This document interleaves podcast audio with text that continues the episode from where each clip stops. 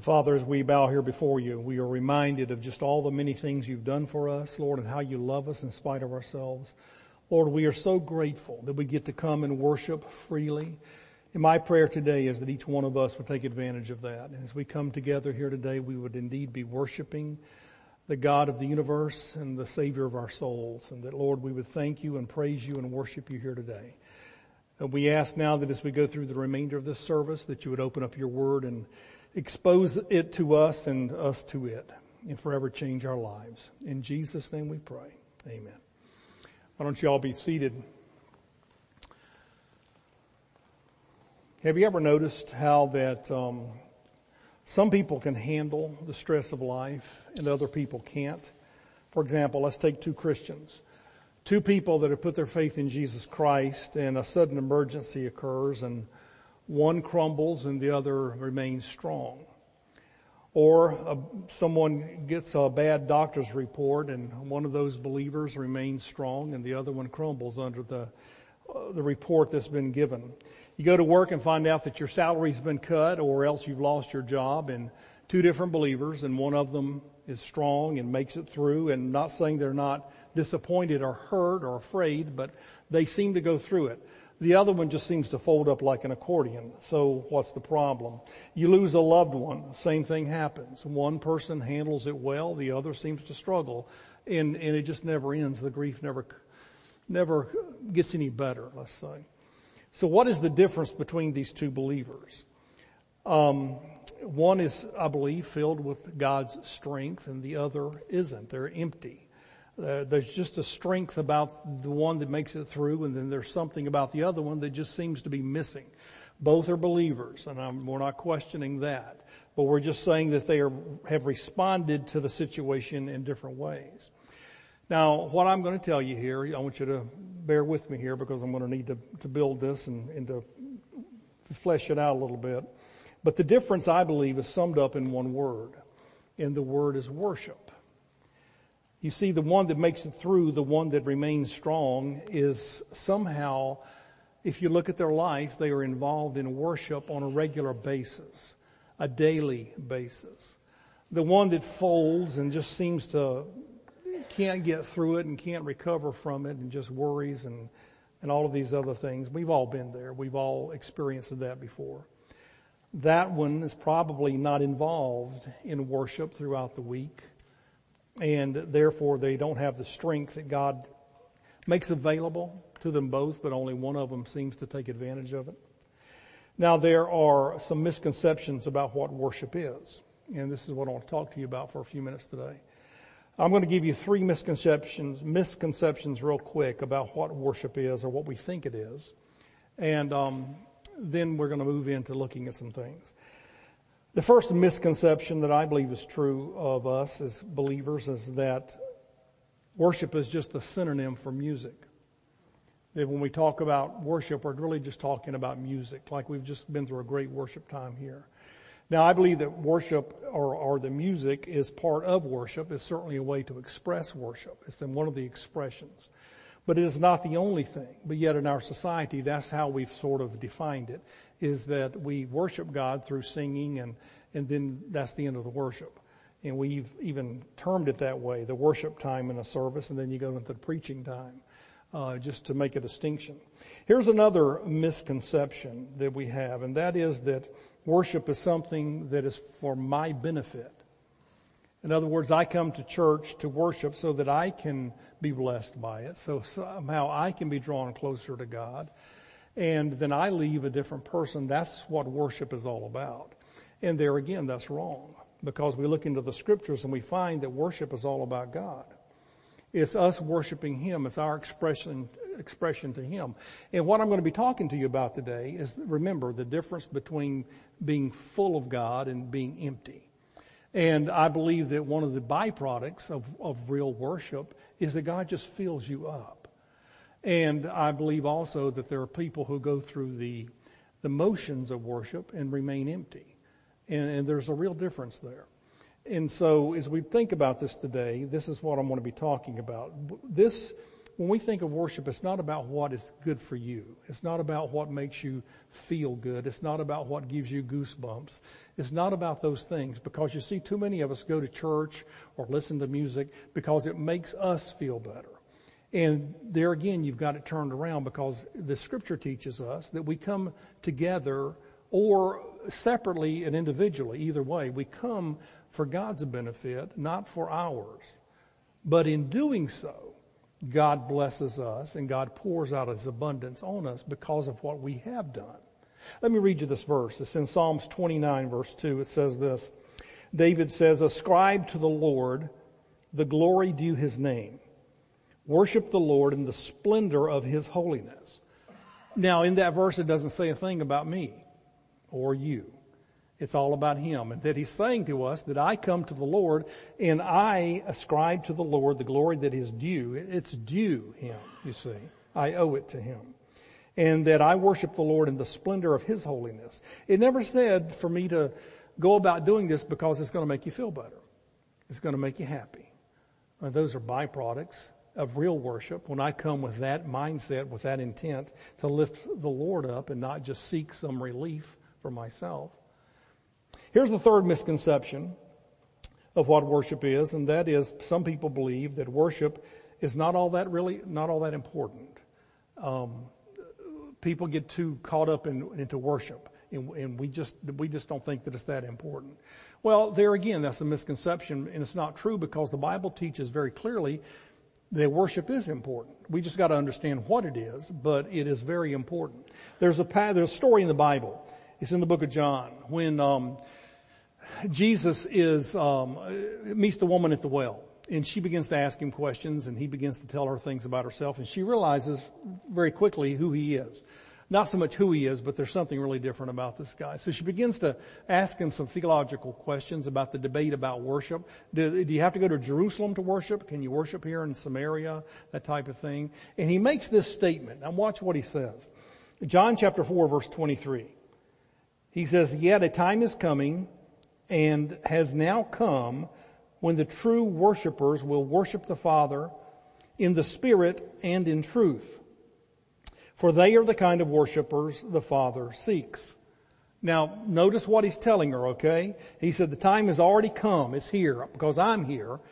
That the people that are really and truly worshiping God are going to worship the Lord in spirit and in truth. In other words, it doesn't really matter where you are is what he's saying. That's not the issue. You need to know what the truth is. You need to understand who God is and what it's all about. And you need to come and you need to worship Him on a spiritual level. And you are acknowledging Him and worshiping Him and loving Him. He said, this is the kind of worshiper that the Father needs and wants. Does God want you to be worshiping? Absolutely. Because it says it right here. God wants that. He desires it. He covets it. So how do we define what worship is? then? How, how do we make a, some sort of a definition, if you will? Let me try to give you a definition, uh, at least some understanding of what worship means and what, how it's used in scripture.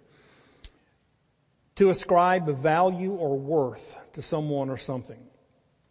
If you're going to worship somebody, you're going to ascribe to them some measure of value or worth. Now, in relation to what we're talking about here today, I come to worship God. And I come for this reason, at least I should be. I am coming to tell you and to show you and to ascribe to you, God, the worth that you are due, the value that is yours. And so by my expressions of worship to you, I am honoring you, I'm lifting you up, and I'm praising you. And that's what I'm doing, see? As opposed to a lot of us who don't think that it's important or that it's just for me and my benefit, and it doesn't, you know, really have that much to do with God. But when you look in scripture, when we're talking about worshiping God, we're talking about honoring Him, reverencing Him, praising Him. Anything that brings pleasure to God is me ascribing to Him that, hey, you know what? You're worth it. You're of value to me. And so this is the reason I come. Now anthropologists have studied people. That's the study of man. And they've come up with some observations over the years. One of the things that they've noted or have concluded is this that they have discovered that worship is a universal urge in every person. Think about this. That somehow it's saying that they have, man has been hardwired in the very fabric of his being to worship some being, something greater than himself. Now, we know that to be true because the Bible says that only a fool would say in his heart that there is no God. God has wired us to know that God exists. That's just who, the way it has been done. We may not know all the details. We may not know, understand all of the intricacies, intricacies of the, of the gospel and so forth. But eventually we get there. But until that point, people still worship. This is the reason why so many people worship idols throughout the world because they are hardwired by God has been innately put in them this desire to worship something greater than themselves. And if they don't know the truth, then they make one up on their own. But they have to be worshiping something that's just born inborn in them. It's just uh, bred in them. It's just who they are. Because we as people have been made that way. Now watch this verse. Listen to this verse. It's in Romans chapter 1 and verse 25. Paul is talking about mankind and how mankind has slid off into depravity over the centuries since creation. And here's what he says. He says, they exchanged the truth about God for a lie and worshiped and served created things rather than the creator who is forever praised. Amen. He says, this is what happened to mankind. They began to set up their own idols and worship them and, and praise them rather than the truth of, of the Creator. And this is what has exactly happened. People have fallen into that trap.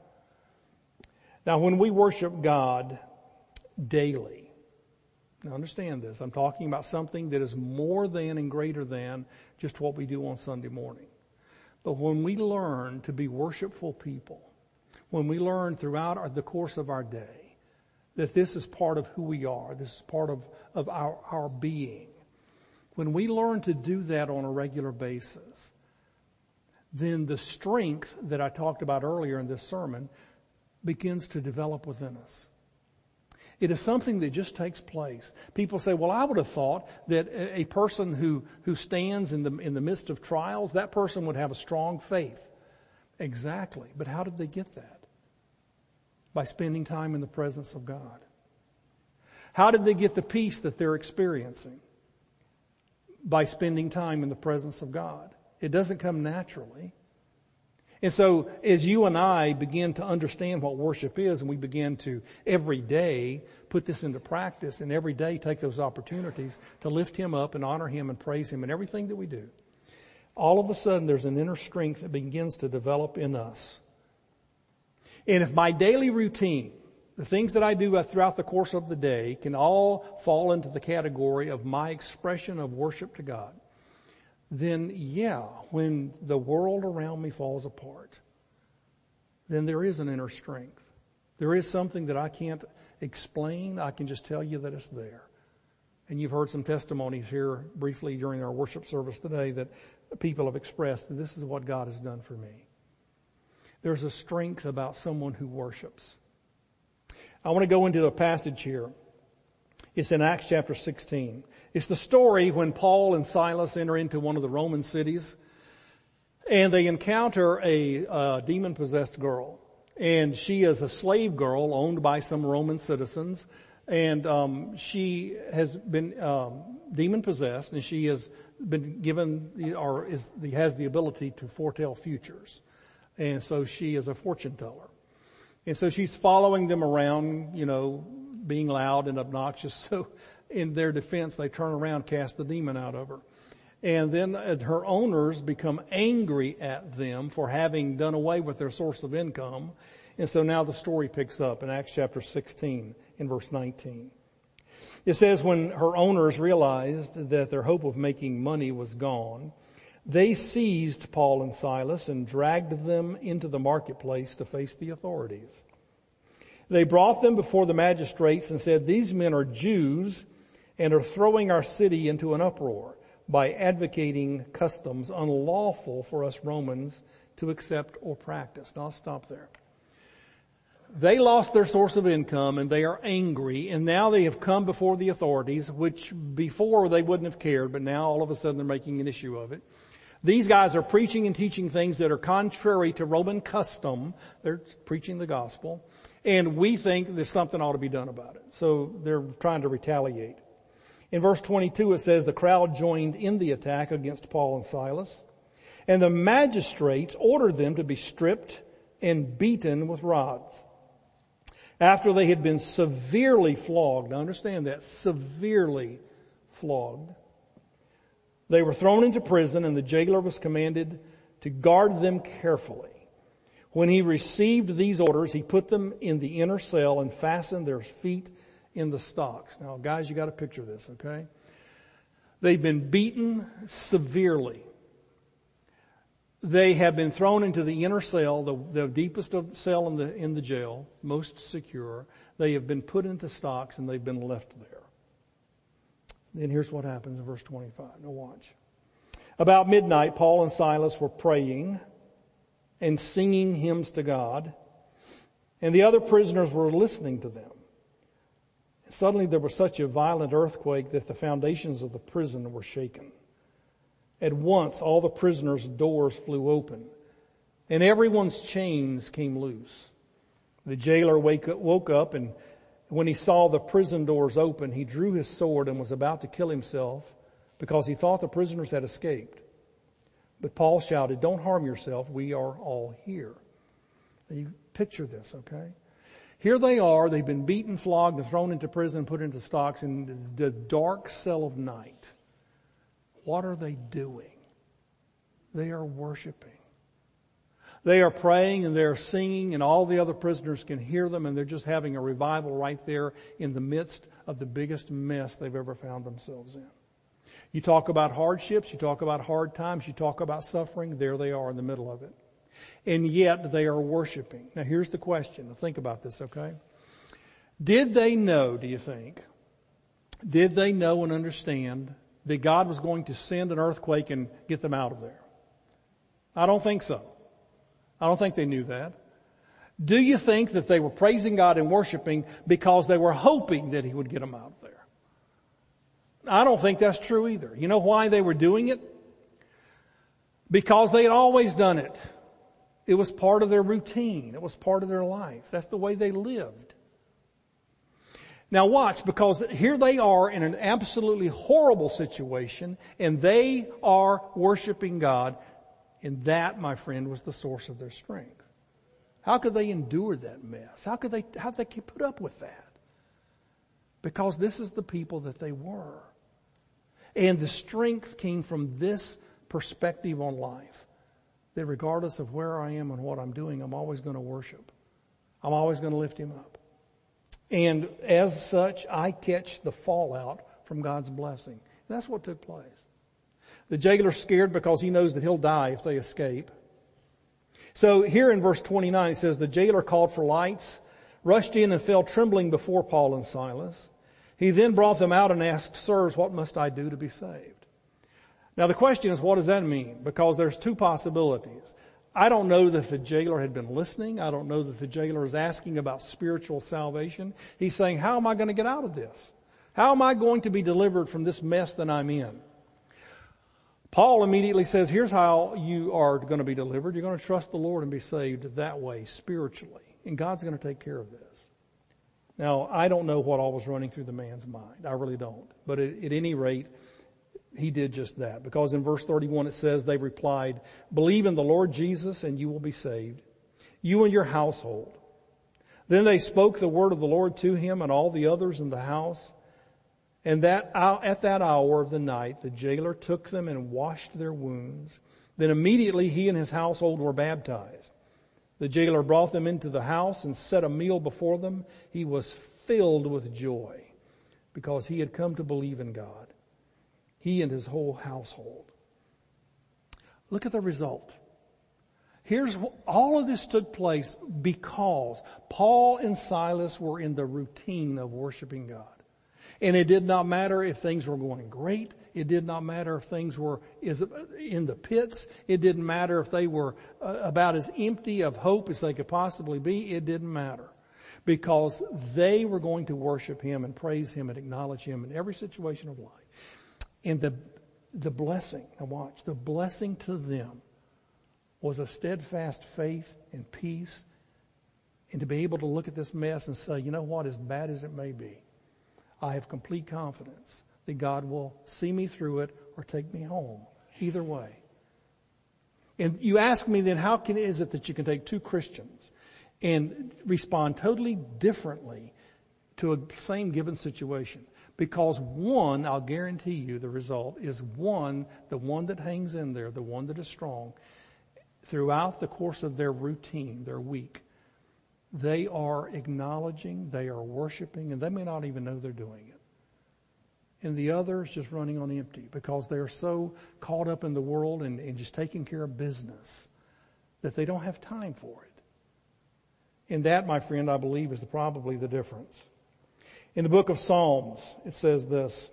David says, come in, in Psalms 95, 6. It says, David says, come let us bow down in worship. Let us kneel before the Lord our maker this is something he's saying, let's do it. You know, let's do it.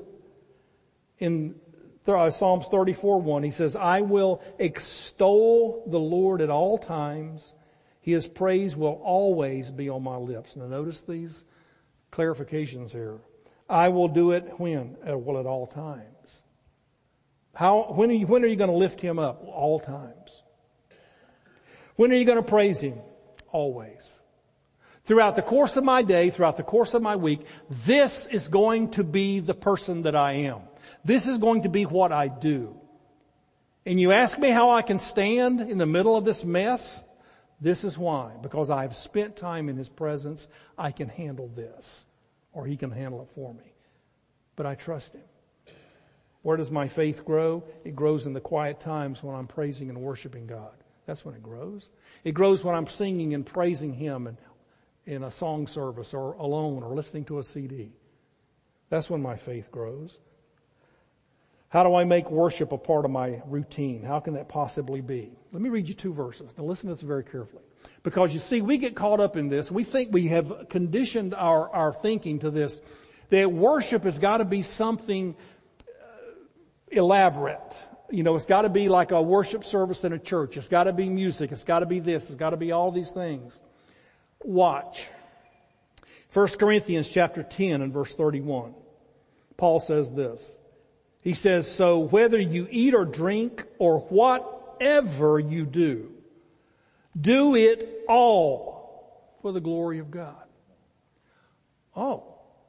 Okay, so when I go to work tomorrow, that I can give God that day and I can lift Him up and I can praise Him and I can say, I do this for you. I will be the best, whatever it is that I do, I will be the best because it'll be a testimony to your glory and I will witness for you in this job and I will do it well. That's worship. But watch this verse. Paul again in Colossians in chapter 3 verse uh, 23, look at what he says. Whatever you do, work at it with all your heart as working for the Lord, not for human masters. When you're at work, he said, you want to worship God? Then do the best job you can as unto the Lord. Because at the end of the day, that's who you're serving. And because you're of value to me, God, then I'm going to do the best I can and I'm going to take you with me out throughout my whole day. And I'm going to remember you and I'm going to reflect on you. And everything changes. Why? Because of your perspective. You see, worship is something that you do it's something that you do no matter where you are. Because you're, you're lifting Him up, you're acknowledging Him, you're worshiping Him, you're praising Him. When I was in Bible college, we were down in Florida in uh, uh, North Miami Beach. And we worked at a Publix grocery store. A lot of the guys from school, I've told you these stories before. Um, one of the things that we did in Bible college that we didn't really have to do in seminary is in Bible college you had to memorize scripture. In seminary, they just taught you what it meant. They didn't care if you memorized it, so we didn't have to do a lot of that. But in Bible college, we did. We'd carry around three by five cards in our pockets. We would bag groceries, take them out, and we would the whole time be reading our cards, sticking in our pocket, trying to memorize verses because the next morning you're going to be tested on them. We learned hundreds of verses having to do with salvation and so forth and witnessing and what have you. But here's the result of that. Here's what happened. Now watch. Here we would be, and we were living in a Jewish community on North Miami Beach, some of the rudest individuals I have ever met in my life. They were just rude, mean. Older people, retired, unhappy with life, and mad at the world.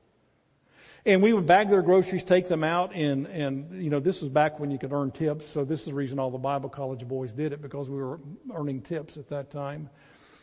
But it didn't matter whether they were rude, it didn't matter whether they tipped you, it didn't matter whether they were obnoxious, it didn't matter if you had to go clean up a mess that they had made in the middle of an aisle, it didn't matter any of that. You know why? Because what I discovered was this. I was learning scripture and in the process of memorizing the scripture, I was learning what it meant too, because I would sit there and think I'd have to, in order to memorize it, know what's he talking about. Throughout the course of the day, I am inundated with scripture. And what I discovered was this, because guys, this is important. It didn't matter what happened in the course of my day. Because I got to tell you something, I'm floating up here on another spiritual plane that was above all that mess. It was a matter of perspective. I had filled my mind and my heart with scripture and with the truth of what, who God is and what He's like. And it didn't matter. You want to be rude to me? it doesn't matter. You know, you want to make a mess and drop what it was, a gefilte fish or something, this nasty stuff in the middle of the floor. It didn't matter.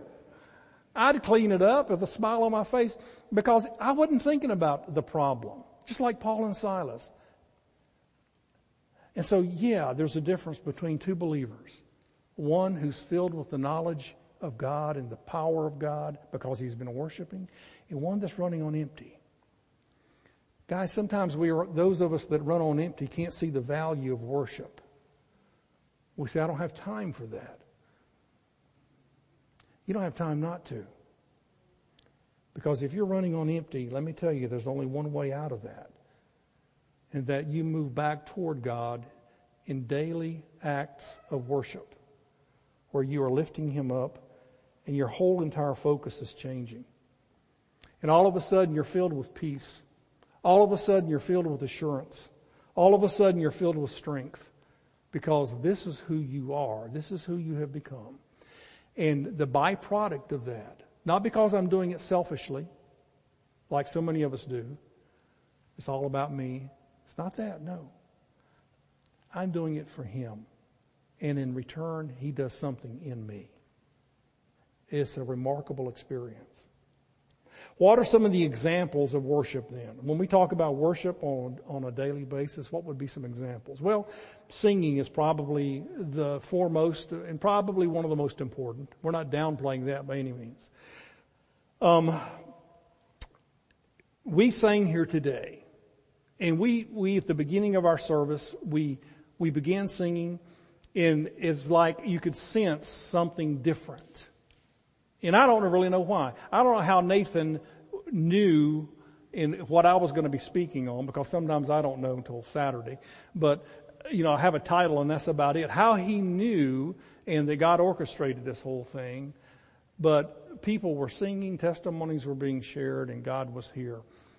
Um, there have been times where people go into a worship service and and they come out and they get nothing out of it. Not here, not just here, but everywhere. That, that happens. The question, you know, why? I think sometimes because we come with expectations that somebody's going to do something to me and for me. It happens all the time because we judge, listen to this, we judge the value of a church service by how it made me feel. Hmm. Show me that in scripture. Because my Bible says I come to lift him up. I don't come to judge how it makes me feel because you know what? Sometimes I don't feel very good. And nothing is going to change that. And there's nobody going to lift me up that day. You know what I found? People debate about music and they debate about whether it's traditional or contemporary and what's best and what's wrong and who likes what. Guys, it doesn't matter. Let me encourage you to do something, okay? Just read the words. I don't care what what the tune is. I don't care what's being uh, played up here. I don't care whether it's a guitar or piano and organ. It doesn't matter. Read the words. And if you start speaking the words back as an act of worship to God, things change for you. You want to be touched. You want feeling. You want emotion. You want something to happen to you on a whole different plane, a whole different level. Then you start worshiping God and your heart will change. See, you read the words. What are you saying back to God as an act of worship? So singing is definitely one. You can listen, guys. You can sit in your car with the worship CD and worship just as in the presence of God as if you were in a church service. You know, the music is so important. It really is. Quiet time is another one. Whether you're praying, you're praising God, or you're studying your Bible. Why are you doing it? You know, you're giving back to God an act of worship that says to Him, you're worth my time. I want to know you. It changes everything. Quiet times, the service. that I'm talking about Christian service, acts of ministry, if you will. Let me read you this verse, and then I want to talk about it for a moment, okay? It's in Romans chapter 1. I'm sorry, Romans chapter 12, verse 1. Now listen to what it says. Paul says this, he says, Therefore I urge you, brothers and sisters, in view of God's mercy, in other words, when you think about what He's done for you, to offer your bodies as a living sacrifice, holy and pleasing to God. Now watch this. This is your true and proper worship. Okay, what does he mean? He says this. He says, I want you, in view of all the things that God has done for you, to respond this way. I want you to present your body, your life, as a living sacrifice. To say to God, here I am, and let's pretend this is the altar, and you climb up on the altar in a spiritual sense. You're climbing up on the altar, and you're saying, here I am, God, take it. It's yours. Okay, that means that my time, my money, my health, my, everything I've got is yours. Now let's take and apply that then to a situation in your life. For example, how many of you men or women are working in vacation Bible school this coming week? Raise your hand. Or next week. All right, look around you. We got to lift those hands up. I want to see who you are. God bless you. Okay, now this is going to take a week of your time. You have already spent probably untold hours decorating for v, for VBS. Why are you doing that? That is so foolish to spend your time doing that? Why are you doing it? I dare say that when you took on that responsibility, that your, your mindset, your way of thinking was this, that I am going to do it because I want to worship God. This is my act of worship. This is uh, what I do. This is what I want to do. When you teach a Sunday school class, when you go to camp, when you um, witness to somebody, when you go to jail ministry or prison ministry or whatever you do, when you, when you spend time with a coworker who's hurting, whatever it may be, when you give money to the poor or help, help in any way, whatever it may be. You see, you do that because in your mind you're thinking, in view of all that God has done for me, how could I not? And Paul says to you that when you do that, you are presenting yourself as a living sacrifice. He said, now the guys, he said, this is your, it's normal worship. This is what is expected. See, you, you and I don't understand it. We sometimes look at these opportunities and say, well, I'm not going to do that. I, that's not my thing. I don't want to and we don't think of it or look at it as an act of worship, and we need to start doing that. Hearing the word, giving, giving as an act of worship, sharing your faith in the Lord's Supper. All of these are acts of worship. In a moment, we're going to partake together of the Lord's Supper. Before we do, let me read you this passage. And this is the last passage for today. It's in 1 Corinthians. Paul is writing to the Corinthian church in chapter 11, verses 23 through 26. He says this. For I received from the Lord what I also passed on to you. The Lord Jesus, on the night he was betrayed, took bread. And when he had given thanks, he broke it and he said, This is my body, which is for you. Do this in remembrance of me. Oh, what's he saying? He's saying basically, the bread is going to represent my body that's going to be broken for you tomorrow, actually. He said, and whenever you do this, as often as you do it, you remember what I'm doing for you because that's an act of worship. Verse 25, he says, in the same way, after supper, he took the cup saying, this cup is the new covenant in my blood. Do this whenever you drink it in remembrance of me. For whenever you eat this bread and drink this cup, you proclaim the Lord's death until he comes. Every time we do this, do you think, you ever thought about that? We're saying in effect, when we take this, he died for us. He, his body was broken and his blood was shed. And you know what? He's going to come back for us. We are publicly stating that. This is one of the great acts of worship that the church, that the church does corporately together. We come together as believers. And for just a little bit, and this is the reason I believe he said for us to do it, just, just a little bit, you forget about your work. You forget about your family. You forget about your money problems. You forget about all the issues of life and you humble yourself and you look at that bread and you remember what he's done. And you worship him for it and you thank him for it. You hold that little cup of juice that represents the blood that, that took care of all of your sins, the past, the present, the future, all gone.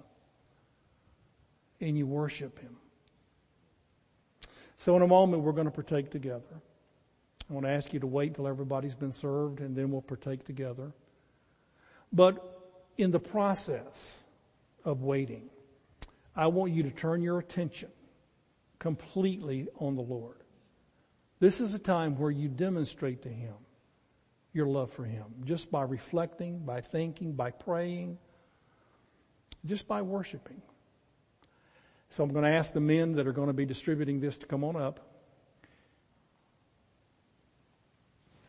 And starting here today, at this table together. Let us change a little bit, okay? Let us become worshipers. And let this whole idea of worship permeate the coming week. And let this maybe be the beginning of establishing a routine of worship in our lives. Because I guarantee you guys, you're going to face the hardships, you're going to face the pain and the suffering. It's coming. It does to everybody. Are you going to stand or are you going to fold? You'll stand if you spend time worshiping. If not, you're going to be empty. Don't let that